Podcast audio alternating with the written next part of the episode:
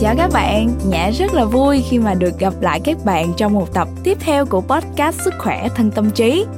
Mình là Nhã, người đồng hành quen thuộc của mọi người đây. Uhm, chúng ta sẽ vẫn tiếp tục bầu không khí bình yên và ấm áp ở hai tập podcast trước nha. Ngày hôm nay thì Nhã sẽ tiếp tục giới thiệu đến mọi người một cái quyển sách được mang tựa đề là Bình an trong nhân gian. Chà, nghe tên á là đã thấy bình yên rồi đúng không nè? Quyển sách Bình an trong nhân gian này á cũng là một trong rất là nhiều quyển sách về Phật học của Hòa thượng Thích Thánh Nghiêm, là một nhà tư tưởng lớn của Đài Loan đó. Tác phẩm này được sử dụng ngôn từ rất là giản dị, dễ hiểu, không hề cao siêu và cách trình bày nội dung cũng rất là dễ cảm thụ cho mọi người nữa. Quyển sách tập hợp những cái bài thuyết giảng của Hòa thượng Thích Thánh Nghiêm từ năm 1993 đến năm 1996 khi Ngài còn tại thế. Nội dung quyển sách này được chia thành 3 phần chính. 1. An tâm, an thân, an gia, an nghiệp. 2. Mạch sống giáo dục và 3. Đối diện tương lai. Tất cả đều được ghi lại trong một buổi thuyết giảng của thầy Thích Thánh Nghiêm ở Đài Loan, Mỹ và một số quốc gia khác hạnh phúc không chỉ đơn giản là những phản ứng tâm lý đối với ngoại cảm nè, mà nó còn có được chính từ sức mạnh của lòng từ bi, từ ánh sáng trí tuệ giúp ta đạt được tới cái mà ta gọi là an tâm, an thân, an gia và an nghiệp, để mọi người có thể xóa bỏ ngăn cách, gieo hạt giống hòa bình và cùng nhau hướng đến những cái mục tiêu để tạo ra một cái thế giới tu lương và tịnh độ. Hy vọng là sau khi nghe xong quyển sách này, các bạn sẽ có được cho mình những cái suy nghĩ riêng, mới mẻ về hạnh phúc và bình an nha. Bây giờ thì hãy cùng nhau nghe thử chương 1 nhé. Xin chào và hẹn gặp lại cả nhà.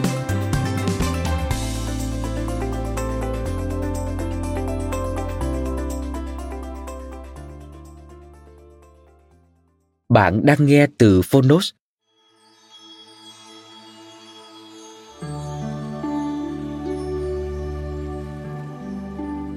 bình an trong dân gian. Tác giả, hòa thượng thích thánh nghiêm. Người dịch, thích quang định. Độc quyền tại phonos, thái hà books.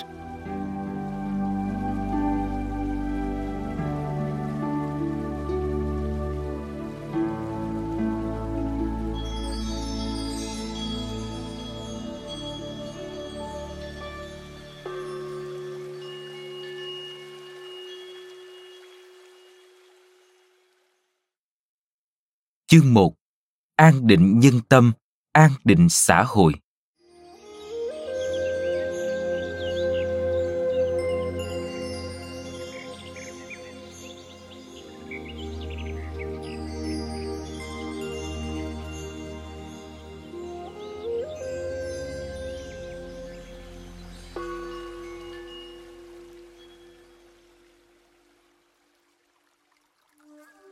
Con người thường luôn mong muốn được bảo đảm an toàn và an định, luôn hy vọng hoàn cảnh, môi trường mang lại cho họ sự an toàn, an định. Nếu môi trường hoàn cảnh không cho họ sự an toàn nào, họ sẽ có cảm giác bất an. Nếu cuộc sống không dư giả về vật chất, họ cũng sẽ cảm thấy không an định. Mối quan hệ của mỗi người chúng ta với xã hội cũng giống như mối quan hệ gắn bó mật thiết ảnh hưởng lẫn nhau giữa con người, hoàn cảnh và môi trường. Hoàn cảnh, môi trường có thể ảnh hưởng đến con người. Ngược lại, con người cũng làm ảnh hưởng đến hoàn cảnh môi trường. Nhưng rốt cuộc, ai là người làm ảnh hưởng đến hoàn cảnh môi trường? Câu trả lời là mỗi cá nhân đều có thể ảnh hưởng đến hoàn cảnh môi trường. Thậm chí chỉ là một suy nghĩ, một câu nói nhất cử nhất động của mỗi chúng ta đều đủ ảnh hưởng đến toàn thể xã hội. Một la mã, tâm thanh tịnh, quốc độ thanh tịnh. Do mối quan hệ giữa cá nhân và xã hội là mối quan hệ tương tác lẫn nhau, nên thái độ của xã hội hoặc thị hiếu của xã hội cũng sẽ khiến mỗi thành viên trong xã hội chuyển biến theo nhưng thị hiếu của xã hội do đâu mà có? Có khi do môi trường, hoàn cảnh lớn hơn tạo ra. Ví dụ những gì phát sinh, lưu hành trong xã hội nhật bản, mỹ, châu âu, thông thường rất nhanh chóng được du nhập vào đài loan, thậm chí tạo thành trào lưu khó đẩy lùi. Một số thị hiếu không tốt cũng được mang đến đài loan thông qua phương thức này có lẽ có người cho rằng sức mạnh của quần chúng nhân dân không đủ mạnh, nhất định phải có một vĩ nhân đứng ra kêu gọi mới được. Trên thực tế, vĩ nhân có sức mạnh của vĩ nhân, những người bình thường có sự ảnh hưởng của người bình thường. Sức mạnh của vĩ nhân dựa trên yêu cầu của người bình thường, tập hợp lại thành tiếng nói và sức mạnh của họ. Hơn nữa, những gì vĩ nhân nắm bắt được cũng chỉ ảnh hưởng trong phạm vi nhất định nhưng sức mạnh quần chúng thường là sức mạnh to lớn, đủ làm ảnh hưởng đến sức mạnh của toàn xã hội. Do đó, chỉ cần suy nghĩ hay một quan niệm nào đó của mỗi cá nhân thay đổi, xã hội sẽ nhận được những tác động khác nhau. Nếu kết hợp với cả thực hành, những hành vi tác động sẽ tạo ra sự ảnh hưởng càng to lớn hơn. Tuy nói rằng xã hội ảnh hưởng đến chúng ta chúng ta bị ảnh hưởng từ xã hội. Nhưng đứng trên lập trường giáo dục của tôn giáo, con người có thể không nhận sự tác động của hoàn cảnh, môi trường mà biến thành xấu. Ngược lại, có thể trở nên tốt hơn nhờ ảnh hưởng của niềm tin, do đó ảnh hưởng đến xã hội. Người ta thường nói gian sơn dễ đổi, bản tính khó dời. Đấy là cách nói tỏ rõ sự tuyệt vọng trước bản tính con người nhưng tinh thần giáo dục của tôn giáo không làm cho bất kỳ ai thất vọng, cũng không tuyệt vọng trước bất kỳ hoàn cảnh nào. Kinh duy ma cực nói, sự thanh tịnh của quốc độ chư phật phụ thuộc vào tâm chúng sinh. Học thuyết đại thừa nói, tâm sinh khởi để từ đó mọi pháp cũng sinh khởi theo. Có nghĩa là, khi lòng người thanh tịnh, những gì xung quanh họ nhìn thấy cũng đều thanh tịnh những gì trong lòng hướng về với tâm niệm trọn vẹn, ắt sẽ thực hiện được. Ví như tâm tịnh thân thanh thản, nhẹ nhàng. Khi tâm an định, nhiệt độ cơ thể không thể tăng cao, sẽ chịu được sự oi bức. Do đó, nếu nội tâm đủ thanh tịnh, thì sự cảm nhận về hoàn cảnh, môi trường, xã hội có thể rất khác biệt. Nếu tâm không thanh tịnh đầy bất bình, phẫn nộ, thù hận, đố kỵ và bất mãn. Nhìn ai cũng cảm thấy là người xấu, chạm vào vật gì cũng cảm thấy đáng ghét. Tất cả những điều này đều do tâm không thanh tịnh, nên nhìn thấy bất kỳ hiện tượng nào cũng khiến bản thân buồn bực. Nếu tâm an định thì xã hội mà ta nhìn thấy cũng bình an hơn. Khi đó, ta cảm thấy tâm được an hơn môi trường xã hội hiện đại đâu đâu cũng để lại dấu vết bất an cho lòng người. Nhiều người cho rằng muốn mưu cầu an định trong lòng người, trước tiên phải bắt đầu từ cải thiện cuộc sống. Vì vậy, họ hy vọng dùng chính trị, kinh tế, pháp luật để cải tạo môi trường xã hội. Họ mong muốn người người đều có cơm ăn áo mặc, có nơi ở tiếp sau là mong muốn thiết lập được các chính sách chính trị, kinh tế hợp lý và hoàn thiện thể chế pháp luật để bảo đảm cuộc sống cho nhân dân. Thế nên xưa nay, các nhà chính trị, nhà giáo dục, nhà tôn giáo, nhà kinh tế đều đứng trên các góc độ, lập trường của mình để đưa ra các giải pháp nhằm xây dựng một xã hội an định. Biết bao người đã, đang nỗ lực hết mình cho đất nước dân tộc, xã hội. Họ đều là những người đã tìm được nguồn năng lượng giúp mình an định thân tâm.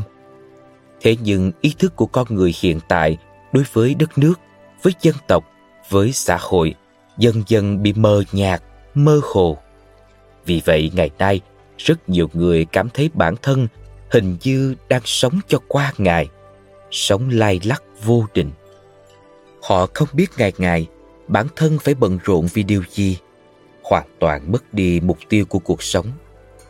Thực ra, nếu trong lòng xác định được mục tiêu, có điểm hướng đến, thì ở vào bất kỳ hoàn cảnh nào, họ đều có thể an định tâm được.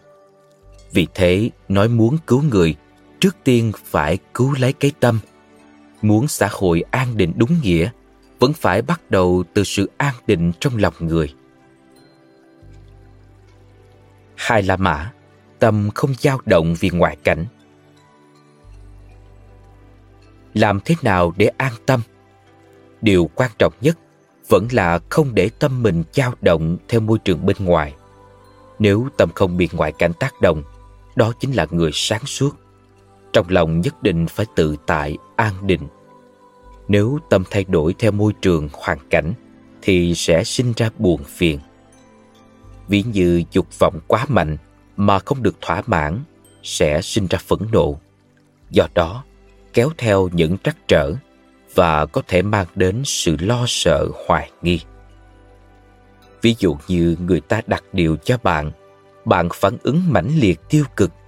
Người ta khen bạn một câu, bạn liền dương dương tự đắc. Bị người ta xử oan sẽ đau khổ xót xa, được người ta tân bốc thì kiêu căng. Tuy những điều này đều phản ánh cảm xúc thường tình của con người, nhưng tất cả bạn đều không khẳng định được bản thân nên mới cần người khác khẳng định cho mình. Giáo lý phật giáo dạy chúng ta nên giữ tâm an tịnh, không để ngoại cảnh làm dao động. Đấy chính là bát phong suy bất động, không dao động trước tám ngọn gió cuộc đời bát phong gồm lợi dưỡng, suy phong, hủy bán, khen ngợi, tán dương, chê bai, đau khổ, vui sướng. Tất nhiên trong cuộc sống, khó tránh khỏi nghịch cảnh. Tôi thường khuyên mọi người, khi xử lý những vấn đề rắc rối, nên đối diện với nó một cách thản nhiên. Tiếp nhận nó, xử lý nó, gạt bỏ nó nói vậy cũng có nghĩa là khi gặp bất kỳ hoàn cảnh khó khăn gian khổ thì không được trốn tránh. Vì trốn tránh không giải quyết được vấn đề, chỉ có dùng trí tuệ để gánh phát trách nhiệm mới có thể vượt qua vấn đề nan giải một cách đúng nghĩa. Để đạt được sự an định trong lòng, chúng ta nên tiếp nhận quan niệm bảo vệ môi trường tâm linh, tức là ít dục vọng và biết hài lòng với những gì mình có. Tuy nhiên, trong thực tế cuộc sống, không dễ dàng để làm được ngay, càng không dễ dàng lúc nào cũng làm được điều này. Nhưng nếu không ngại luyện tập hàng ngày, thì dần dần sẽ có được sự an tâm. Ba la mã, ba phương pháp bảo vệ môi trường tâm linh phương pháp tọa thiền, niệm phật trong phật giáo có thể làm cho tâm con người an định tự nhiên. Biết hổ thẹn, biết tự kiểm điểm và biết sám hối sai lầm của mình, giống như nhà nho đã nói, mỗi ngày ta tự phản tỉnh ba lần. Thực tế, một ngày tự kiểm điểm ba lần vẫn chưa đủ, mà lúc nào cũng phải biết trong thâm tâm mình muốn gì, làm gì thường dùng thái độ biết ơn để đối đãi với mọi người, mọi sự vật trong môi trường hoàn cảnh sống. Dốc sức cống hiến phục vụ, mục đích là để trả ơn.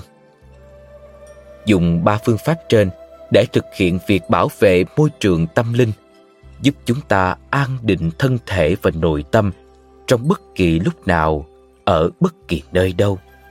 Đấy cũng chính là tự hoàn thiện nhân cách mang đến sức mạnh an định cho xã hội, cho nhân dân. Cuộc đời cần hơi ấm tình người, xã hội cần sự chăm sóc. Nếu người người biết tự an định bản thân, tự khắc có thể làm an định người khác. Do vậy, mọi người phải bắt tay hợp tác với nhau, cùng xây dựng một xã hội an định.